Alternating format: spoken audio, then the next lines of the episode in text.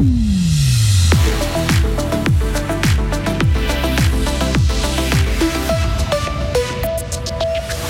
Une broyarde pour remplacer une jurassienne, Valérie Piller-Carrard arrive à la tête du Parti socialiste à huit mois des élections fédérales. Laissez les forêts tranquilles, ces arbres morts et ces milliers de petits insectes. ProNatura achète des forêts pour en faire des sanctuaires. L'UDC qui progresse, les Verts en perte de vitesse. Les élections fédérales d'octobre se jouent aussi et déjà dans les sondages. La bise est encore forte ce matin, elle sera modérée euh, cet après-midi et demain. Nous sommes lundi 27 février 2023. Bonjour Vincent Douce. Bonjour à toutes et à tous. Une fribourgeoise est à la tête de la vice, est à la vice-présidence du Parti socialiste suisse. Valérie Piller-Carrard a été élue samedi à l'unanimité. La conseillère nationale était la seule candidate en lice. Elle remplace la jurassienne Elisabeth Baumschneider, élue au Conseil fédéral. Valérie Piller-Carrard à la vice-présidence du PS. On en parlait depuis un moment déjà.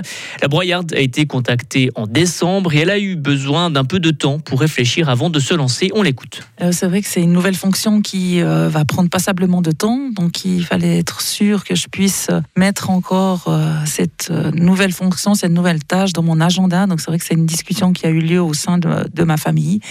Et puis c'est pour ça que j'ai préféré prendre le temps avant de, me précipiter sur euh, ce nouveau poste. Et c'est vrai qu'après réflexion, ben, je me suis rendu compte que c'était possible. Dans son discours samedi, Valérie Piller-Carrard a mis en avant son bon sens terrien, une façon de répondre aux critiques, aux critiques qui disent que le PS est dirigé par des intellectuels déconnectés de la population. Acheter des forêts et laisser la nature faire les choses. À Fribourg, Pronatura s'empare de forêts pour en faire de véritables sanctuaires. L'année passée, l'association a demandé à des propriétaires de lui vendre ses forêts, où elle leur a demandé de ne plus les exploiter pendant 50 ans contre une indemnisation.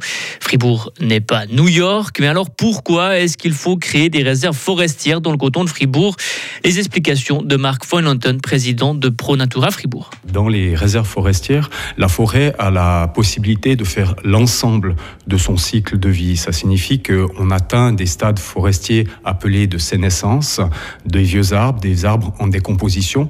Et cette, ce volume de bois mort est extrêmement important pour la biodiversité. Par exemple, un vieux chêne mort en train de se décomposer peut abriter entre 3 et 500 espèces euh, vivantes. Et selon ProNatura, les réserves forestières sont insuffisantes en Suisse. 3% des forêts du canton de Fribourg sont sous réserve. La politique fédérale vise un objectif de 10%. On ne connaît pas encore le coût de ces achats, mais ProNatura veut acheter 60 hectares. On peut donc estimer l'opération à plusieurs milliers de francs. Tuiles envolées, chutes d'arbres, pots de fleurs qui tombent de votre balcon. Le vent a soufflé fort ce week-end. Hier, les pompiers et les services communaux d'adilité ont été mis à rude épreuve. 35 interventions dans le canton de Fribourg. Tous les districts sont concernés.